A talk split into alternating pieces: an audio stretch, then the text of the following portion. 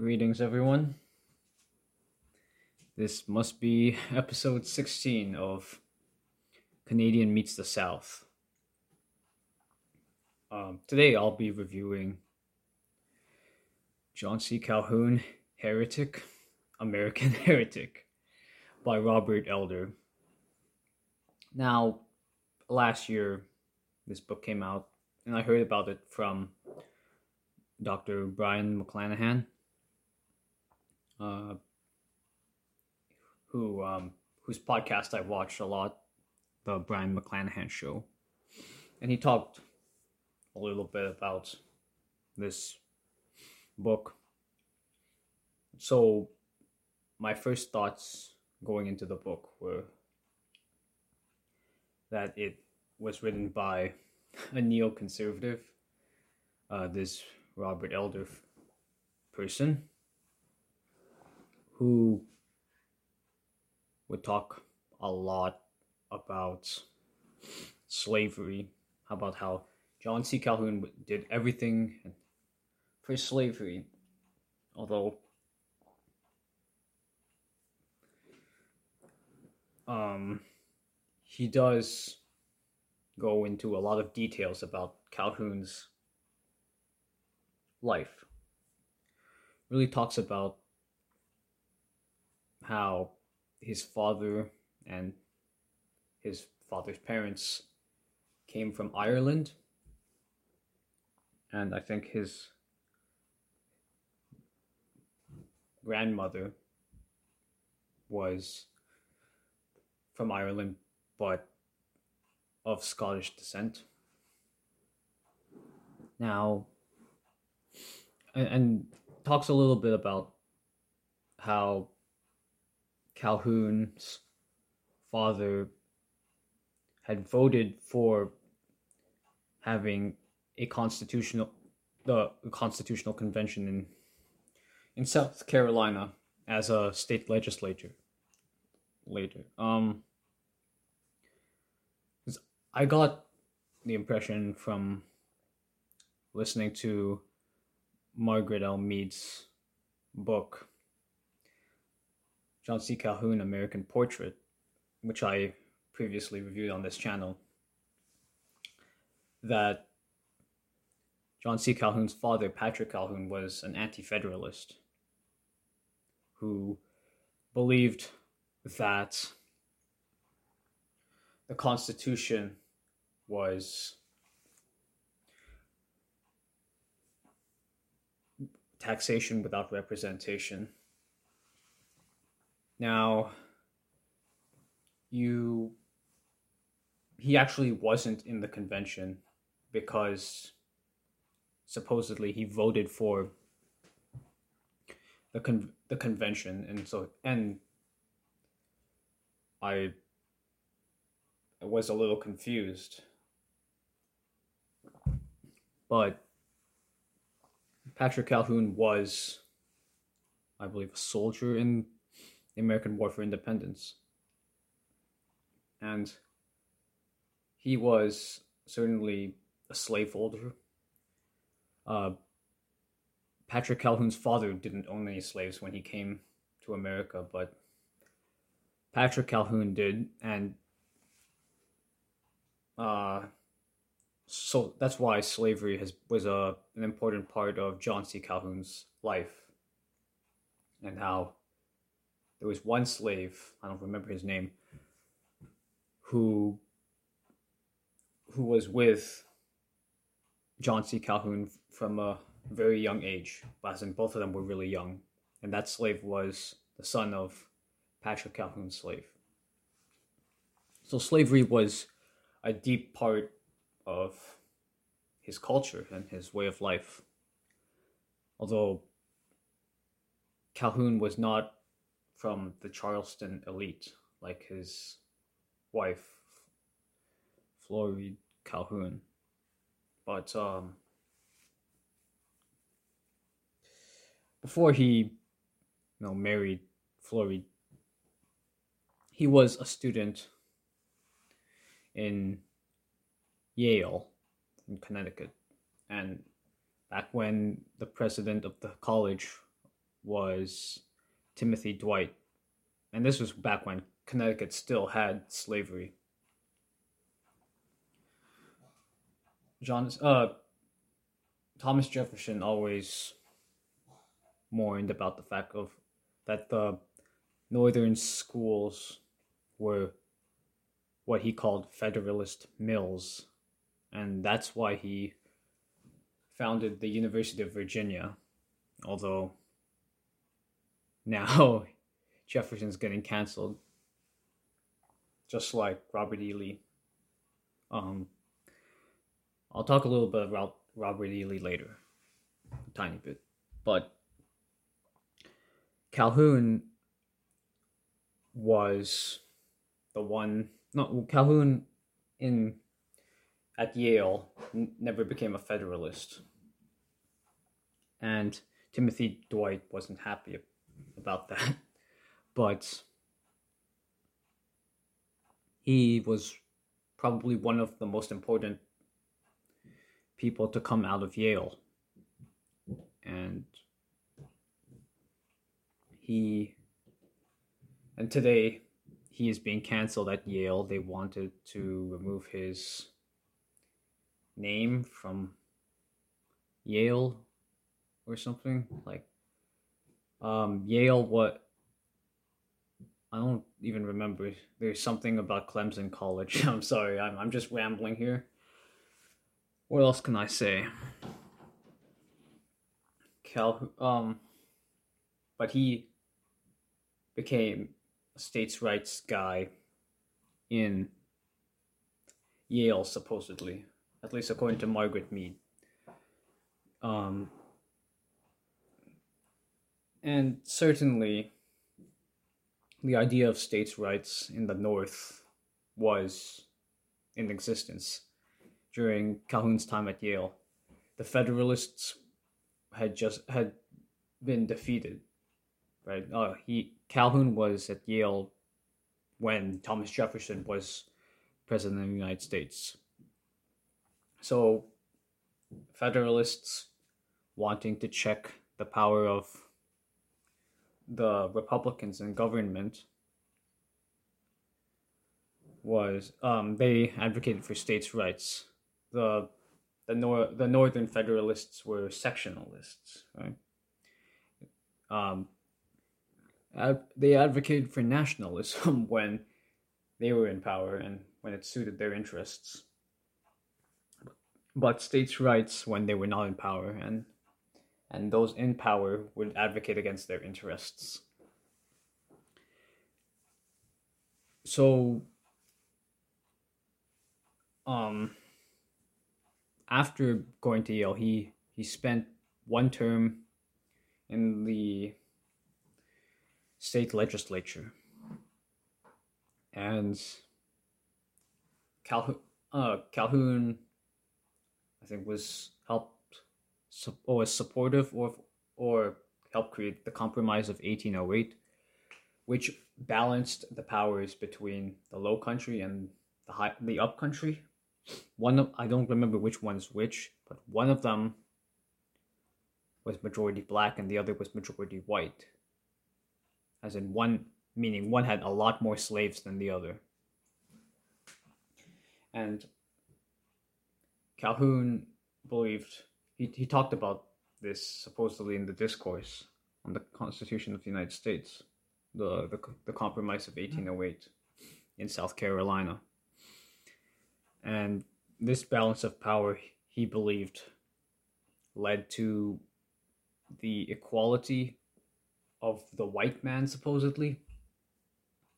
I think Vermont was was the first state in general to to introduce universal white male suffrage, but the southern states were quick to follow, or at least South Carolina, because they wanted to ensure that all that the white man was above the black man, and so the you can say the white rich aristocrats were okay with bringing up the the poor white farmers who didn't have any property. At least that was what Robert Elder is trying to tell us. And it's not like I disbelieve him. and he later talks about um, when he becomes Secretary of War, Calhoun talks to Secretary of State John Quincy Adams that it, equality was important. It, that slavery was important because it ensured equality among white men. And I'm not going to say that Calhoun was at the bottom of society. He, he certainly wasn't at the top of South Carolinian society, but he wasn't at the bottom either. He was well off enough to, to even have slaves. So it's hard it's hard to see the average poor white man believing that slavery would help him uh would help him like as in if he's he's above let's say free blacks maybe. I i don't know. It, it's calhoun would also talk about slavery in, in the context of the the 1840s we, um he brought up this study which John Quincy Adams criticized for being faulty um, of how free blacks in the North were poor and uneducated, and it was buying into Calhoun's views that slavery was a positive good as it existed in the South. And I know one senator from Ohio, he had he had said he, he had accused Calhoun of saying that uh, it was slavery in the abstract that Calhoun defended, but Calhoun ang- angrily denied that it was slave that it was slavery in the abstract. The senator from Ohio claimed that Calhoun believed slavery was so good that poor whites should be enslaved. But that's not but that wasn't what Calhoun believed. What I learned from Robert Elder's book was that the positive good speech in 1837 was in response to William Howard Cable. I'm not sure if I'm pronouncing that. A senator from Virginia. He was a former Jacksonian Democrat who became a Whig over his opposition to the independent treasury. And the senator from Virginia had said that he does not defend slavery in, the abstract like John C. Calhoun, and that he was in the line of Washington, Jefferson, and Marshall that slavery was a unnecessary evil. So Calhoun goes on the offensive from that and says it is not an evil, it is a positive good. And this is this is in response to his fellow southern slave owner who actually I did a little bit of research on William Howard Cable. He was against secession. Oh, he died in 1868, so after the war. But when Virginia seceded, he sided with his state. And many, many of these Southern Whigs did, even though. well, I mean, some of the Southern Whigs were were certainly more states' rights oriented than others. Uh, I guess an example would be John Tyler, even though he got kicked out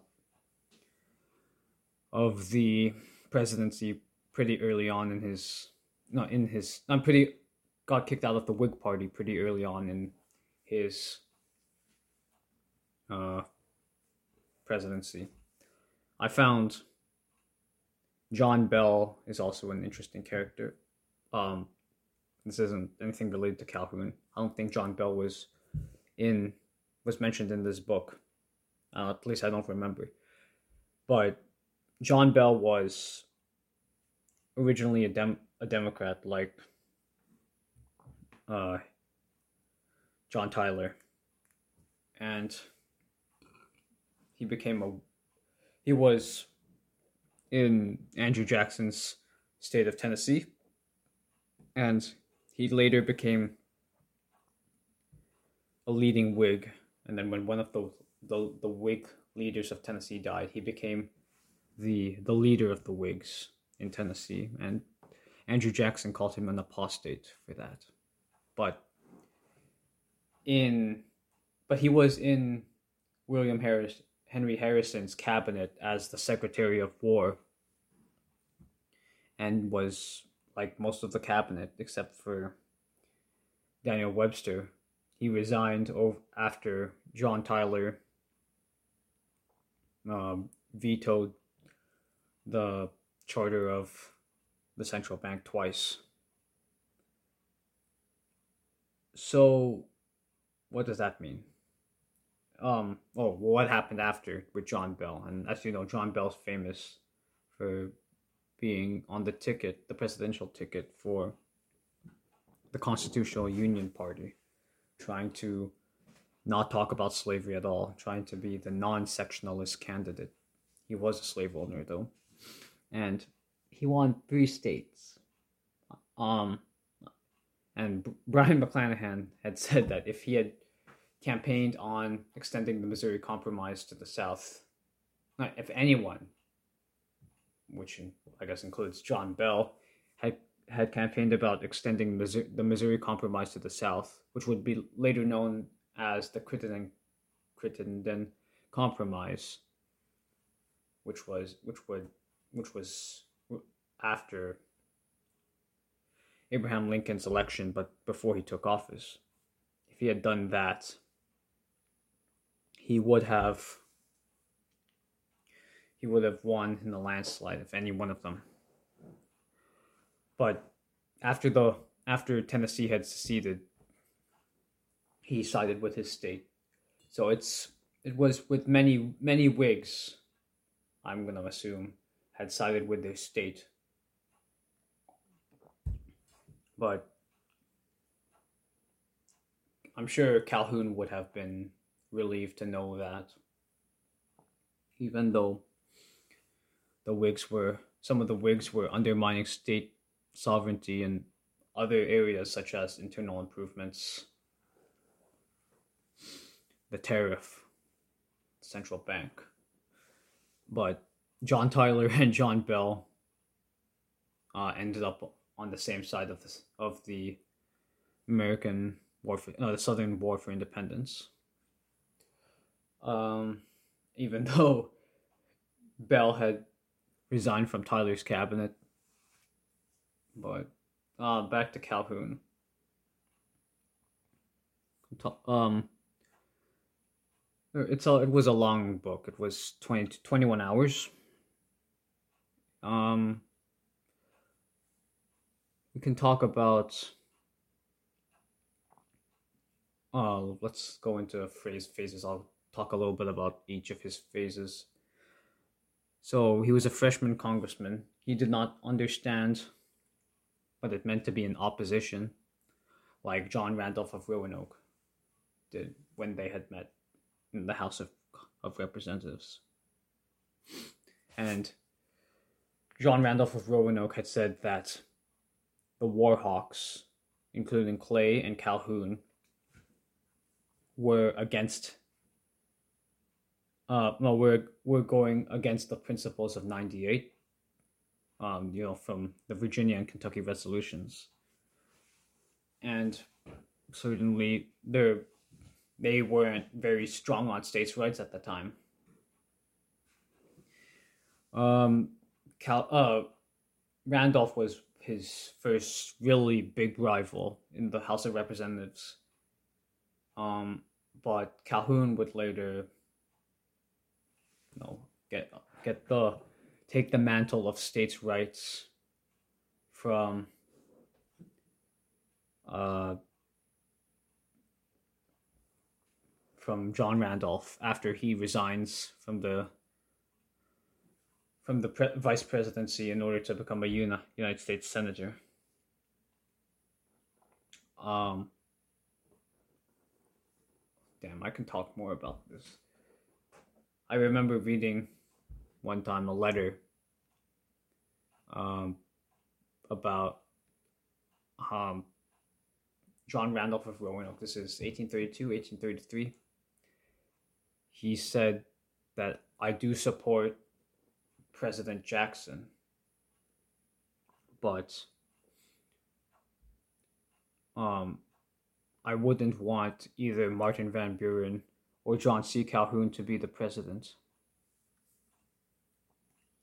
And he said Van Buren is better than Calhoun, but he still lacks what it takes to be a leader that General Jackson had. Um,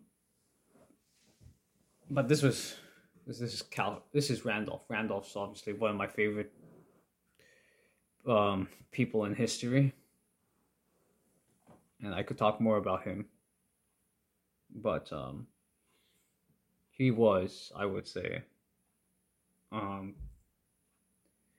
really important because, sorry, Russell Kirk had in in his chapter on Southern conservatism in the conservative mind, he puts two men in it, uh, John Randolph of Roanoke and John C. Calhoun. Uh, I've listened to that chapter a few times, and I, I recommend listening to that one. It was really good. They both they are both advocates of states' rights, and and feared the and would as Randolph would say jealous of federal government power when it comes to the states. But Randolph did not believe that Calhoun was principled. He was an opportunist. Let's go to his time as Secretary of War. Calhoun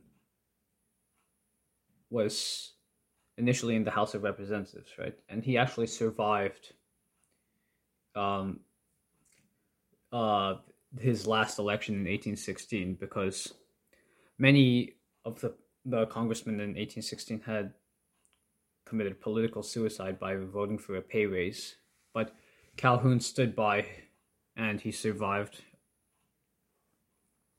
And but then several months after um, J- James Monroe takes office, Calhoun was um, was chosen as uh, Secretary of War, War Two, which I guess would replace Crawford, who was it, who was who would go on, who, who would be the Secretary of the Treasury under Monroe he would move to the Treasury Department. And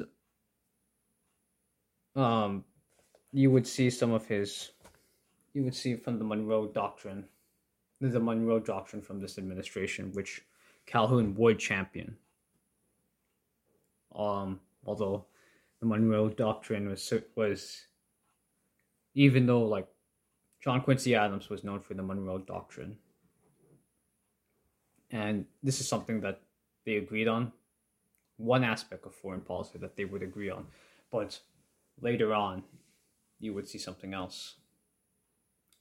Um, they certainly, uh, Calhoun certainly had an expansionist view of the United States, which is why he wanted to take land from Canada in the War of 1812, but it didn't happen. And uh, the slavery question started in 1820, like with the Missouri Compromise. However, Calhoun was in cabinet, but he, like the rest of the cabinet members, all supported the Constitution. I mean, all supported the Compromise of 1820, but there was a disagreement on the reason with John Quincy Adams. John Quincy Adams had a moral opposition to slavery and told that to Calhoun. And Calhoun, and this was, they were friends, but this was something that they could not see eye to eye on. Moving, moving on, Calhoun would become vice president. And he, when in his first term as vice president, it was still believed by some people, like the Adams supporters, you could say, who voted for him as vice president, that he was in favor of a strong tariff, which actually Andrew Jackson kind of was too. But during the 1824 election, Calhoun was adamant that Crawford would not become president. And this is something I'm not sure if he really regretted because there was a difference uh, of personalities between them. And Crawford among all of them, all of the candidates was the strongest on states' rights, and Calhoun wasn't. He wasn't at that position yet, certainly. And he believed Crawford was a radical.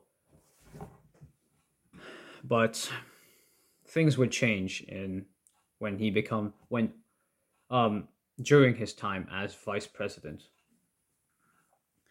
Calhoun and would would be in the this debate with with John Quincy Adams.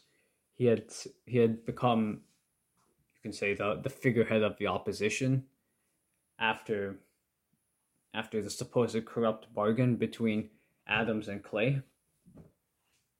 And Calhoun was in the Patrick Henry versus John Onslow debates. He was he wrote as John Onslow, famous English Speaker of the House, while uh, John Quincy Adams would would be would would write as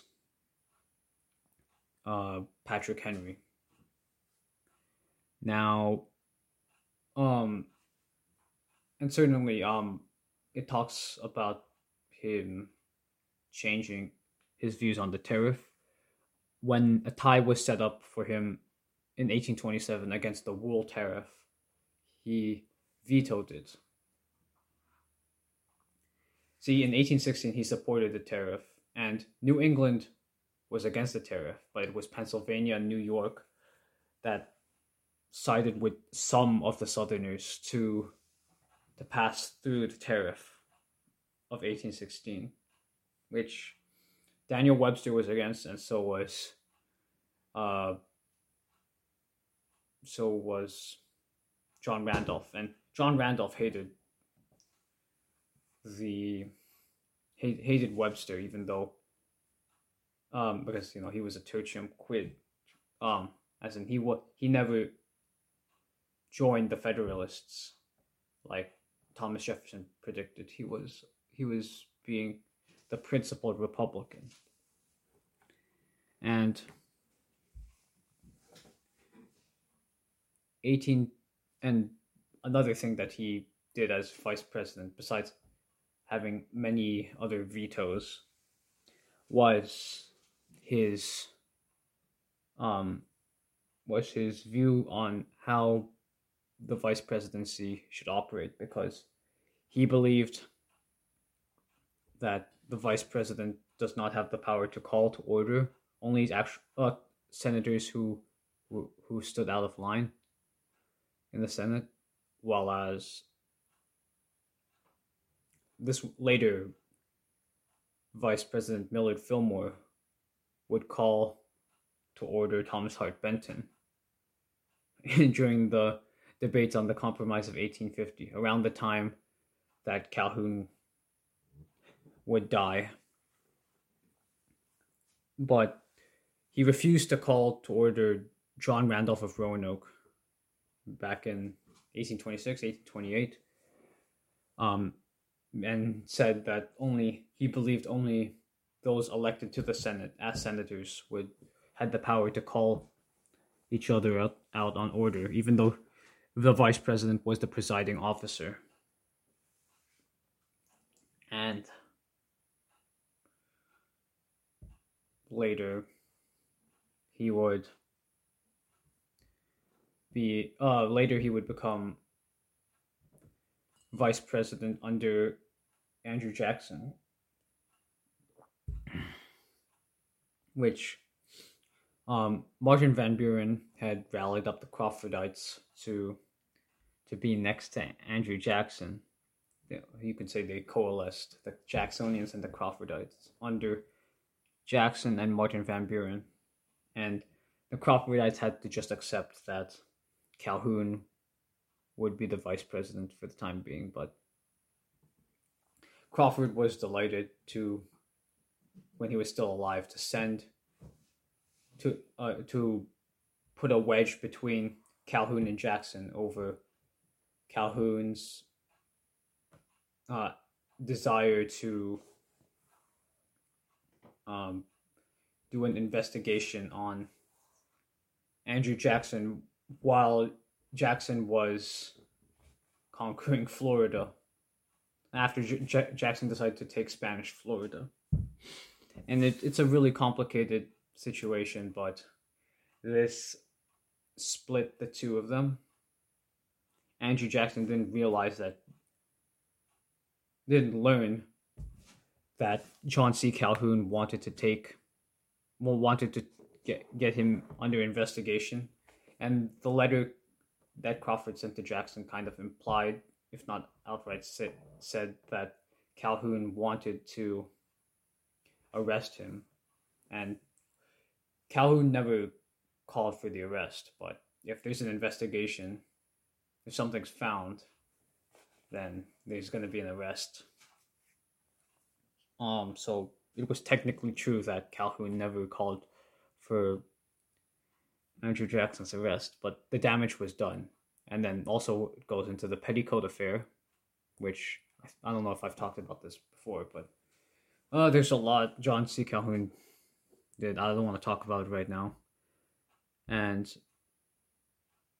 of course, um, the nullification crisis, which was, you know, the relationship was broken by then.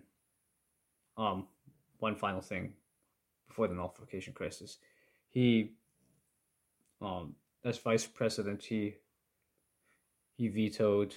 I say vetoed. You know what I mean. Um, Martin Van Buren's appointment to, as minister to Great Britain, which ironically elevated him to become Jackson's new vice president, as in um, to replace Calhoun. Calhoun resigns after the 1832 election, but during the nullification crisis, in order to take a seat in South as South Carolina's one of South Carolina's senators, and this was after. Sorry, uh, this is um, this was taking Robert Hayne's seat. Um, during the Jefferson dinner, uh, Robert Hayne was hoping that Jackson would support nullification because, after all, Jackson had helped had had supported Georgia in ignoring uh, John Marshall's um, uh, court case that supported the the Indians in Georgia. He said um, he he was famous for saying John Marshall has made his decision. Now let him enforce it. or maybe it's an, an apocryphal quote because supposedly that quote, quote only came after. Um, it was by um, uh, Horace Greeley, supposedly, who wrote that in the New York Tribune, but who knows if that tr- quote was true or not. But anyways, Calhoun, um, in, in Robert Hayne was want was hoping that Jackson would support nullification, but Jackson didn't, and he in at the toast he's he had said, um, on we uh the un the union we must we must preserve it or something. I already forgot. Um and calhoun's next toast as vice president would say uh, next to our liberty most dear. Oh yeah he said the union it must be preserved. And calhoun said that this um yeah calhoun's response was next to our liberty most dear. And you know margaret l. Mead's imagery of the situation when she in her in her calhoun book was that the lines of appomattox had been drawn there because even though both of them were southern slave owners who were born in the same state south carolina uh, Calhoun was was the one who, who favored state sovereignty, while Jackson believed the Union was stronger, was more important. But anyways, after the nullification crisis, and oh, I guess one thing to note about Robert Elder is that he brings up about how many in South Carolina, the hardcore radicals, the who were more who were closer in line with Robert Barnwell Rhett, the ones who straight up wanted were okay with both, uh, who were okay with secession and maybe didn't believe nullification went far enough. There were some secessionists who didn't believe in nullification during that time, during the nullification crisis in South Carolina.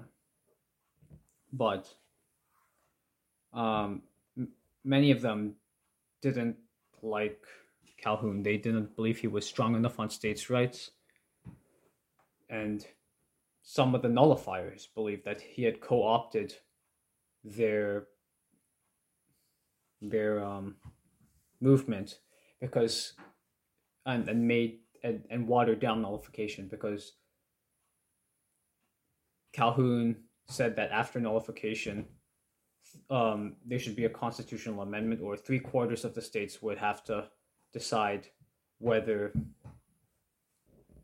it was wrong, whether the law was constitutional or not, and then afterwards, then that that state that nullified the law would would uh, be uh, would have to choose to stay in the union or leave, and these conditions, Calhoun, Calhoun's ideals, those those those were not taken kindly to some of the nullifiers. They they didn't believe that he was strong enough on states' rights. But um, fast forward to um, Harrison, Harrison defeating Van Buren, uh, vice, uh, current President Van Buren in 1840. And um, I mean, by then, Calhoun's views on the American system have changed and were more in line with John Randolph's views. Well, to some degree. John Randolph had said that the American system was more Hamiltonian than Hamilton, than Hamilton's system.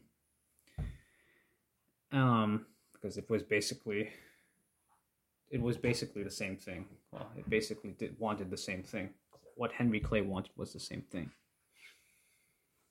Um, but another thing that I noticed was that he was Calhoun still understood that internal improvements were what the West wanted. And if they want if the South wanted an alliance with the West to counter the northern se- sectionalism, then he would need uh, then they would ha- the South would have to allow for internal improvements, even though they were you know unconstitutional, and um, let's see.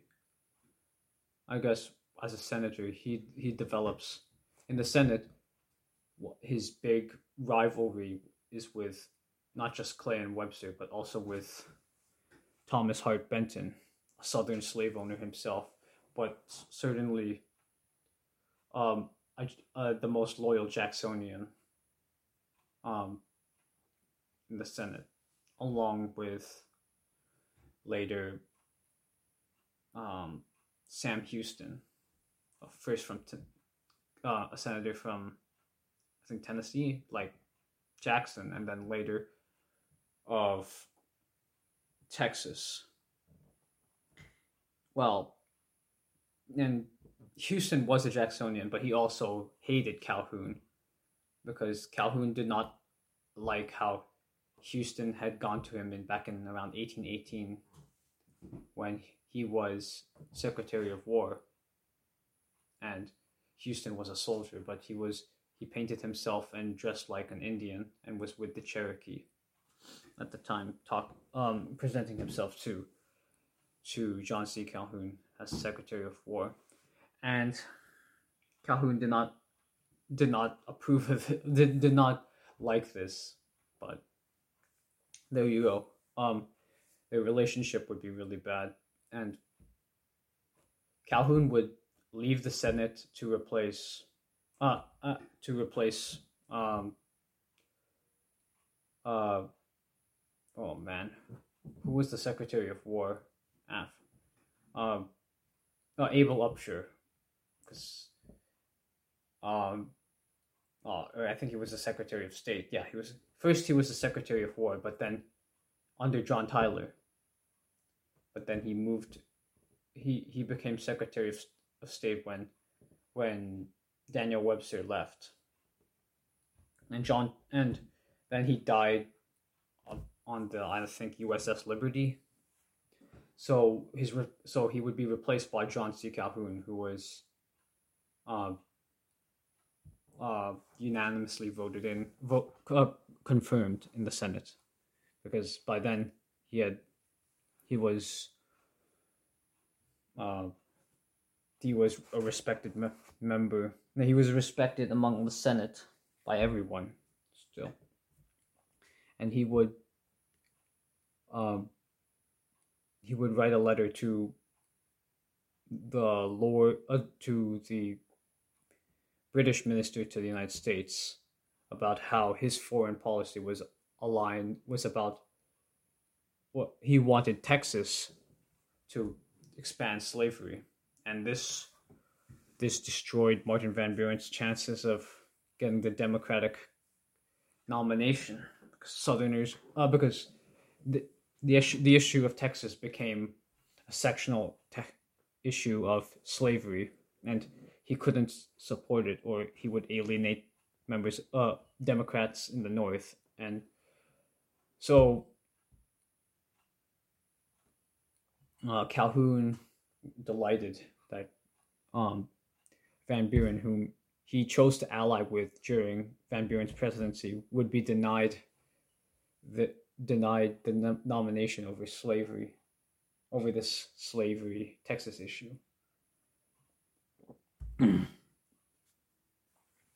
and another thing, um, vo- um, after this, you would have Polk as president. He would defeat Clay, who, who also, he didn't say that slavery, or that te- that the, acquiring Texas was necessarily a bad idea, but at the time he didn't want it because it would ignite sectional tish- sectional issues, and he needed and he needed his support from the North. And so, Polk Polk wins, and also Clay had said some pro yeah he had certainly said some pro slave pro Texas annexation stuff to Southerners and anti annexation stuff to Northerners, and when the two when newspapers from the two sections would compare, they would see, okay, this guy is trying to play both sides. He's trying to have it both ways. While as Polk was clearly in favor of Texas annexation. But um after the annexation of Texas, you would um there was also the Oregon question, which John C. Calhoun had had worked on and and, and still pushed for back when he was Secretary of State. But then when he was back in the Senate, he I think he had asked Polk um to veto the veto Oregon uh, the, the banning of the the Congress banning slavery from Oregon, and he was as um and he said um, and it, it passed the Senate like 26 24. The two Southerners who supported it were Sam Houston and and uh, Benton, uh, Benton, uh, Thomas Hart Benton. He he had called them traitors to the South, even though neither of them were sectionalists. They were they Benton and Houston were not the strongest on states' rights because they believed in American, a bit in manifest destiny, just like Andrew Jackson. They were, I would say, they were the closest to the the true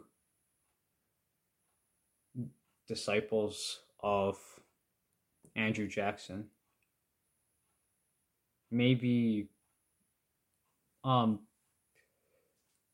Houston more more than Benton because Benton sometimes when Andrew Jackson was in presidency he sometimes voted for against certain things but these two were the most uh, the the the truest Jacksonians but they so but they were somehow a minority among the southern democrats because the south was in line with uh, the South Southern Democrats have become the states the, states' rights Southerners, and then you would see here lies the problem um, that Calhoun saw.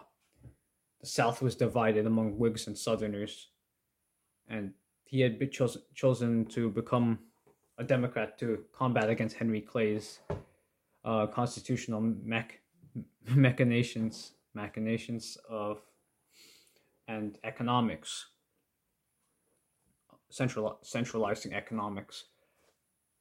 But he wanted more Whigs to be on side with him.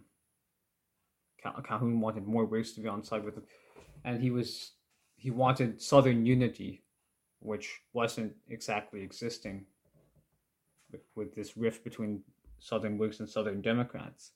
He wanted people to be less loyal to their party and and more to their section. Real sectional to him, sectional interests should matter more. And he was telling the Southern Democrats as well that the Northern Democrats are still going to vote to, to screw them over. But um, uh, even in part of it like 1860 part of this is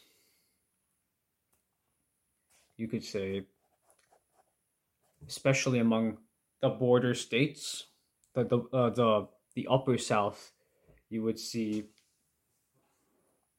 that there is there are big party battles being fought in in the upper states like Tennessee and Kentucky. Whigs and Democrats fighting over power.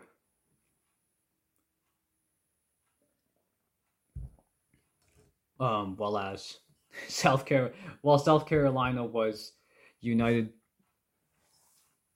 South Carolina united early under the Democrats after Press William C. Preston, who was John C. Calhoun's um, fellow senator, and was also a fellow nullifier, um, resigned over the passage of Martin Van Buren's independent treasury, which Calhoun supported. And so South Carolina was mostly united and in, in, in becoming a one party state. But if you looked at Kentucky, Tennessee, Virginia,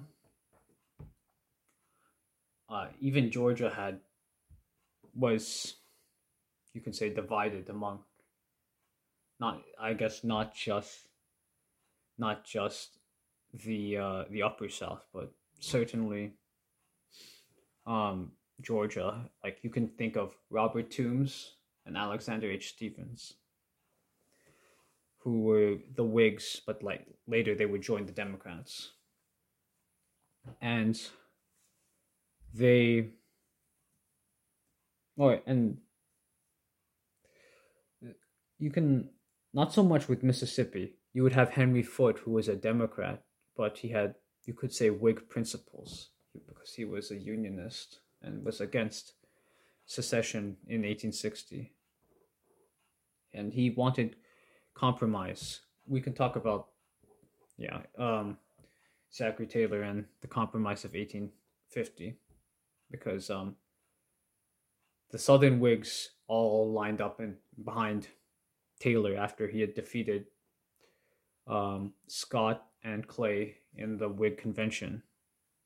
Interestingly enough, they were all born in Virginia, but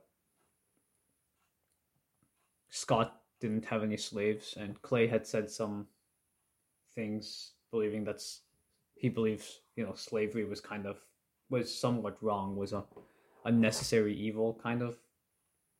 While while Taylor did not say, say anything about slavery at all during 1848. And then, so the, the Whig, the Southern Whig slave owners, um, who actually lined up under Clay in the in his failed bid for the Whig nomination in 18 the 1839 convention. Um, they were after so much of him saying these somewhat anti-slavery things and being part of the American colonization society, the Southern Whigs, including one of Henry Clay's close allies, I think it was Crittenden or or Francis Preston Blair, um, lined up well, that guy, um, Blair or Crittenden, lined up before Henry Clay decided to, to run again in 1848 for the Whig nomination. But Taylor, who the, the southern slaveholding Whigs lined up so easily with Taylor, and then they were then they found it hard to defend him against the southern the Democrats when the Whigs, uh, when it turned out that Taylor was in favor of California entering as a as a free state. Taylor didn't care about slavery or no slavery. He he just he wanted California. And Taylor th- Taylor threatened te- uh, some Texans with hanging if when after they had brought up secession. But um,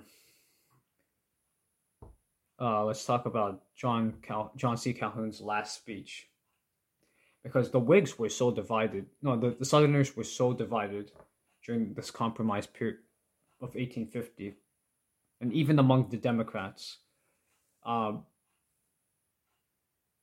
you would have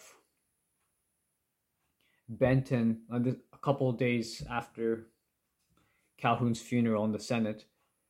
Uh, you would have Foote pull out a gun on Benton, and and the thing is, these both of these guys were unionists, and they both supported California admission. But Foote, who favored the omnibus, and Benton, who did not, um, were um, so were uh, in really bad terms, and I think Foote was trying to warm up to Calhoun more, while as Ben, like he was, he was described by one the senator from Arkansas. I'm not sure at the time at the Compromise of 1850 as a servile follower of John C. Cal- Calhoun. Um, and after Calhoun makes his speech, makes his speech against the Compromise of 1850, read by Senator James Mason, because Calhoun was deathly ill. He was about to die. Foote had said to Calhoun, Why didn't you tell me about this? And Calhoun said, I don't tell anyone. As and he was, why do I need to tell you? Essentially saying, why does Foote think that he's so special in Calhoun's eyes or something? I mean, both of them were certainly both of them wanted to preserve the union but during the compromise of 1850 even among the southern democrats these are they are i had various views. Jefferson davis would who actually favored a secret uh on the department of the interior which calhoun decried as unconstitutional would would say, uh, would later take up the mantle of Calhoun as the leader of most of the Southern Democrats. While as, uh, even though Jefferson Davis didn't believe in nullification. And um, what else can I say? Then you had Benton, who really despised Calhoun, even though they were both Southern Democrats. Like Calhoun, like Benton, in in the 1840s especially, had said that he was against slavery, and his support for most of the compromise of 1850 but and specifically not voting for the fugitive slave clause the, for the strengthening of for the, for the fugitive slave law in the compromise of 1850 uh, made him lose his seat to the whigs. Although some pro-slavery democrats supported the whig candidate at the time. And let's see. And they, meanwhile, Foote was censored as a senator, all, and then because of his support for the Compromise of 1850, he was the only senator from Mississippi to support the Compromise of 1850, and uh, he would later become, but he would barely become um win. He would win against Jefferson Davis in the election for governor of Mississippi by uh, barely beating Jefferson Davis before losing re-election to some other Democrat. And then going to California, failing to become a senator there as a know nothing candidate, and then going to Tennessee, and then arguing in against secession during Tennessee's convention, but then becoming a Confederate congressman and fight and fight and fighting over Jefferson Davis. But Jefferson Davis had amassed, you can say, the support for the Southern Whigs, no, the Southern Democrats, even though he wasn't a nullifier. So even within the Southern Democrats, you would see there's there are a lot of different ideas, a lot of different personalities who believed in different things on how different ways on how to save the Union. Calhoun's speech against the Compromise of 1850 said, There is nothing that the, the South can do. Only the North can do it, and they need to stop trying to deprive the South of power. The state slavery issue was about power, and the, because as well as the Constitution, one because the northern states were nullifying the fugitive slave clause in the Constitution, and two, they were they were against uh, they were in favor of using the ten uh the of using Congress uh congressional laws to ban slavery in the territories, so that Southerners couldn't bring their property in. Now that's a whole different story with when Southerners making this about property and the Fifth Amendment and using substantial substantive due process with uh, chiefly like Roger Taney uh, supporting this. That's a whole different story. Um, and McClanahan said, uh, you know, Brion McClanahan said that this is problematic. This because even before the Fourteenth Amendment, you would have this case of substantive due process, which recently, as you know, um, in his concurring opinion, Justice Thomas, Clarence Thomas, said that he was against substantive due process. And I remember he in his in his Lincoln speech at Washington Lee University, I think, in uh, Justice Thomas talks about the about squatter sovereignty or popular sovereignty in in the Kansas Nebraska Act, followed by the uh, substantive due process in the Dred Scott decision, as if they were working together. And but actually, the Dred Scott decision is rebuking the Kansas Nebraska Act because it is quite literally the opposite of is going against popular sovereignty. But this is really a thorny issue of on the issue of property. Because they the Southerners were going too I think they were going too hard on property in the Fifth Amendment, and they should have focused on the principle of the Tenth Amendment. See, this this this whole obsession with property as a constitutionally protected right by Southerners wouldn't be in there if not for the Bill of Rights. Because, yes, the 10th Amendment is in the Bill of Rights, but the principle of the 10th Amendment was already in the United States Constitution. As you can see, like, if you, all the different speeches are taught have the principle of the 10th Amendment in it. So there was no need for the Bill of Rights, Tenth Amendment or not. Um, and I think that's it opens up this Pandora's box. No, no Bill of Rights, no idea of substantive due process.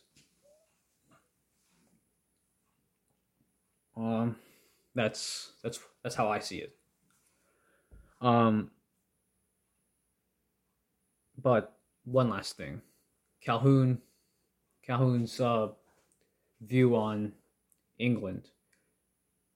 Although there are two views. One, England was trying to emancipate the world, and so that's why his foreign policy later as a senator and as Secretary of State was focused on allying himself with Cuba and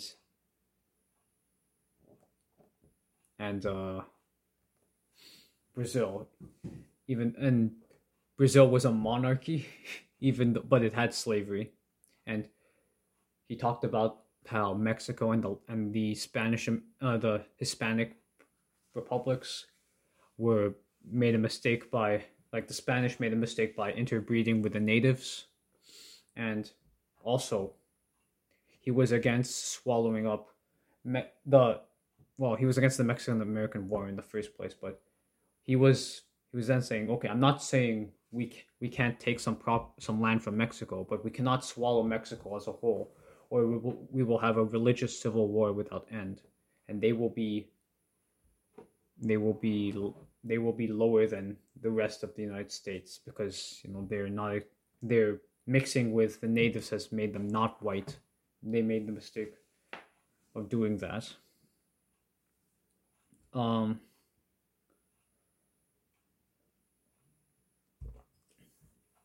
meanwhile, Sam Houston especially wanted to swallow Mexico whole, and Polk was tempted of doing that. Um, and they they they didn't eventually because you know also another thing Calhoun said is that they were a fellow republic. he couldn't say that about Brazil because Brazil was a monarchy at the time. Um, and during his days as Secretary of War, and even as a congressman, not as, as a representative, he's he was in favor of all these revolutions in Latin America of turning into republics, and he and this was helped him help you know just the overall administration be in support of this, even though many of these Latin American republics, let's say Venezuela for example, uh, supported Haiti, and then all the slave owners were worried that after the violent revolution in Haiti, that it, that revolution could come to the United States. The, it was a it was a slave rebellion, and most of the white people, well, or maybe, um, were killed, and it became a black republic. And so there was some const- Robert Elder talks about this contradiction here, but later on, uh, uh, he would be more. Uh, he, he would have it wouldn't be just about republics. But slavery was also really important, which is why he liked Brazil. Oh, and Brazil had slavery until the 1880s. Too. There were some Confederates who moved to Brazil after the war. Um, let's talk about the election. Oh my God. Um, several elections. I'm looking int- intriguingly at Alberta's provincial election?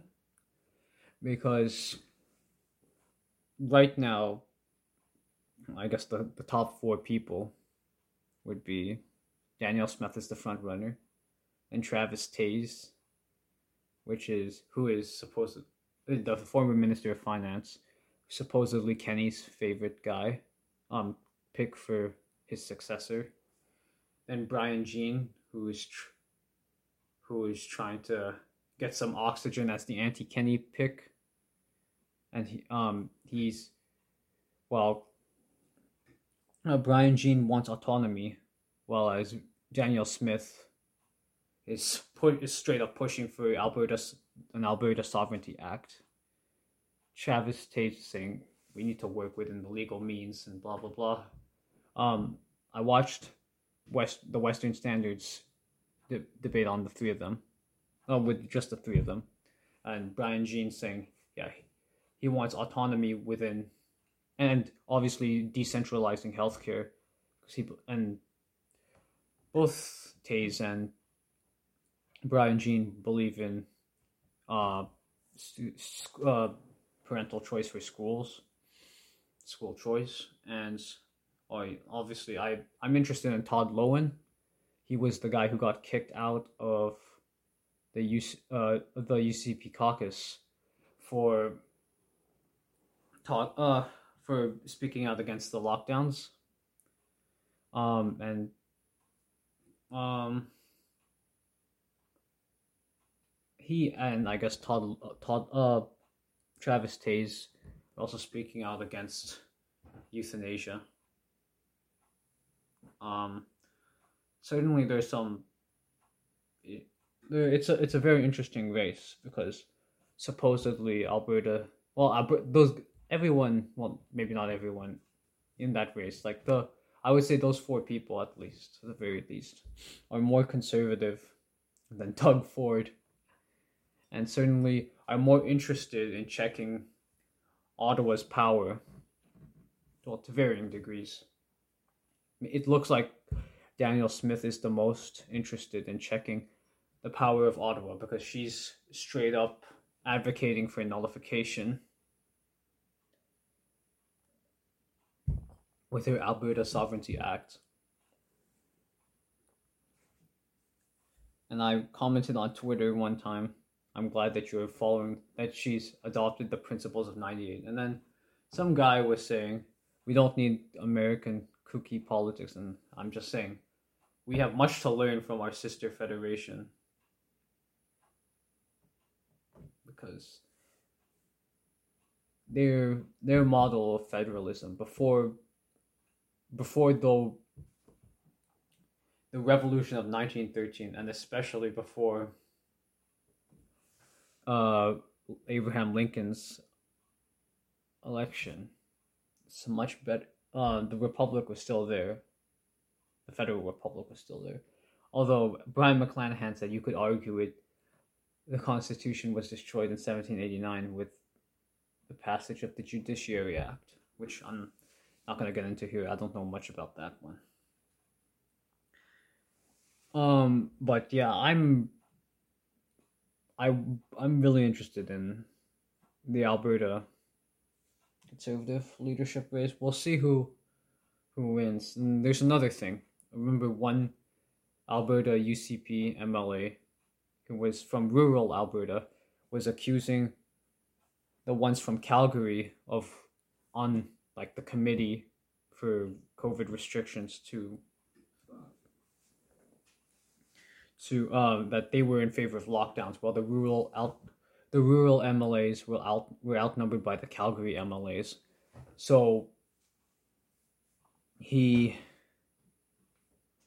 it was really so I well I was thinking wow this is kind of like Calhoun. He was this is sectionalism. People were thinking more along sectional lines not just party lines. Party at the face of it is what gives power, and especially in in in the in Canadian legislatures, because the leader of the the party and with the most seats or usually is becomes the premier or the prime minister in Canadian parliaments. Um, which is diff- which is different from the United States because in the United States, governors and presidents are have are separate have separate powers. I mean, obviously it depends on not from the legis from their respective from legislatures. Obviously, it depends on how the state constitution is written. Um, I'm sure some state constitutions allow for the governors to be more in line with uh to, more more legislative than others. Um, in Alexander H. Stephens' cornerstone speech, he talks about how the Confederate Constitution is has been has gotten a little more closer to Britain's constitution as it relates to cabinet members being able to be picked from the legislature, and he believed that this was a strength. Certainly, but it can also be a weakness because he because the debate can um the president would then or the executive would be able to, to pressure the cabinet members to vote in a certain way you know, if they want to stay in cabinet. So there are pros and cons to this. I mean, but they still favored, like the Confederate Constitution still favored a limited executive. Supposedly. I mean, I don't want to say that, like, and, um, and then let's talk about the federal conservative leadership race. Well, people think Pierre Poilievre's going to win. It's to depend on if he wins on the first ballot or not. I remember Jean Charest saying to Andrew Lawton in an interview whether it was Bernier in 2017 or Peter MacKay in 2020. If the if the front runner doesn't lose, doesn't win on the first ballot, he's going to lose. And that's what Jean Charest was hoping, because Jean Charest knows he's not the front runner. It was whoever consolidates the anti front runner vote, and whoever is like second place. The thing is, Jean Charest thinks or thought he was in second place, but it might be Leslyn Lewis who is in second place. And that's not to say that I um I appreciate that Leslyn Lewis is explicitly pro life.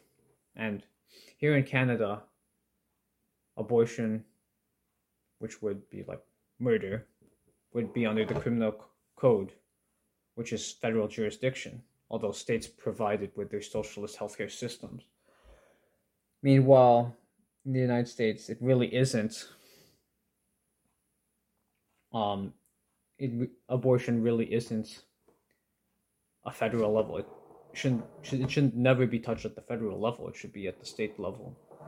Because murder is not a federal crime. It's not supposed to be a federal crime.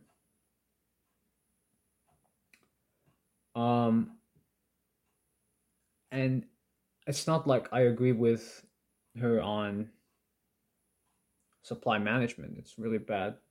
And she she wants PPC voters to come to the CPC, but he, she forgets that supply management is one of Maxime Bernier's signature policies before the pandemic. This is one of the big things that he was pushing for. This is one of the reasons why he broke with the Conservative Party in the first place. Supply management of dairy, poultry, and eggs. Um, this centralist system. I remember Sheila Gunn Reid called it Stal- Stalinist. um, it came. It was I think passed in 1971, but came into effect 1972. So we've had this cent- uh, this cronyist system for around 50 years. And instead of having a free trade system where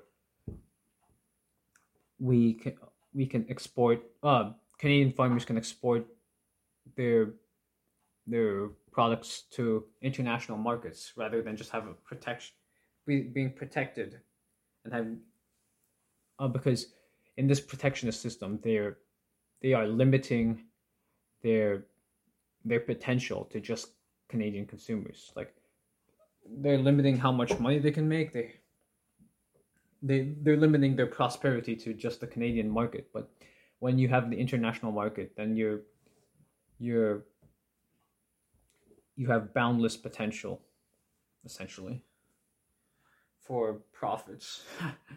um, and you can make more you can you you have your ability to make money is determined by how much you produce because several a lot of farmers produce more than they can actually sell in Canada. They have a quota in this in Canada and sometimes they spill milk on the floor and it's it's gross. Now, I I like kind of like Roman Baber, even though he was. I wish he had worked with, let's say, Belinda Karahalios or Rick Nicholls or the other independents who were kicked out of the Ontario PC caucus.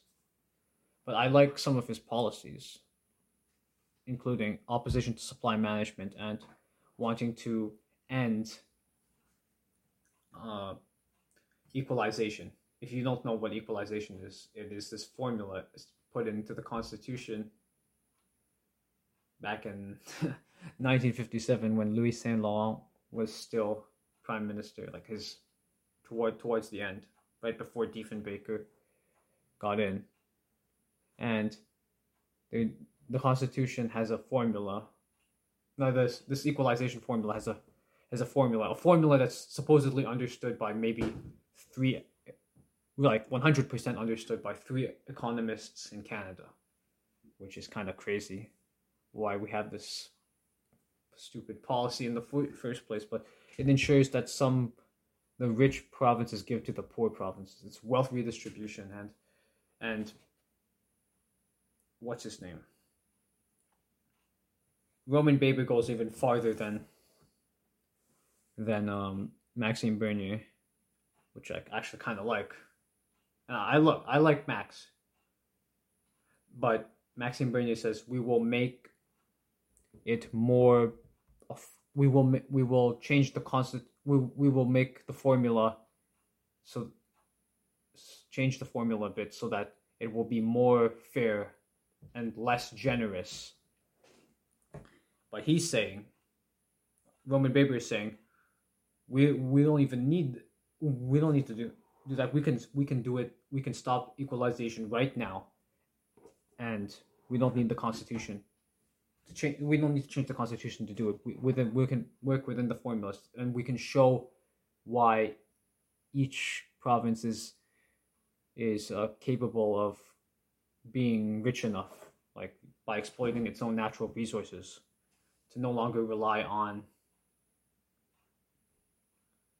on uh, federal money, on on equalization money.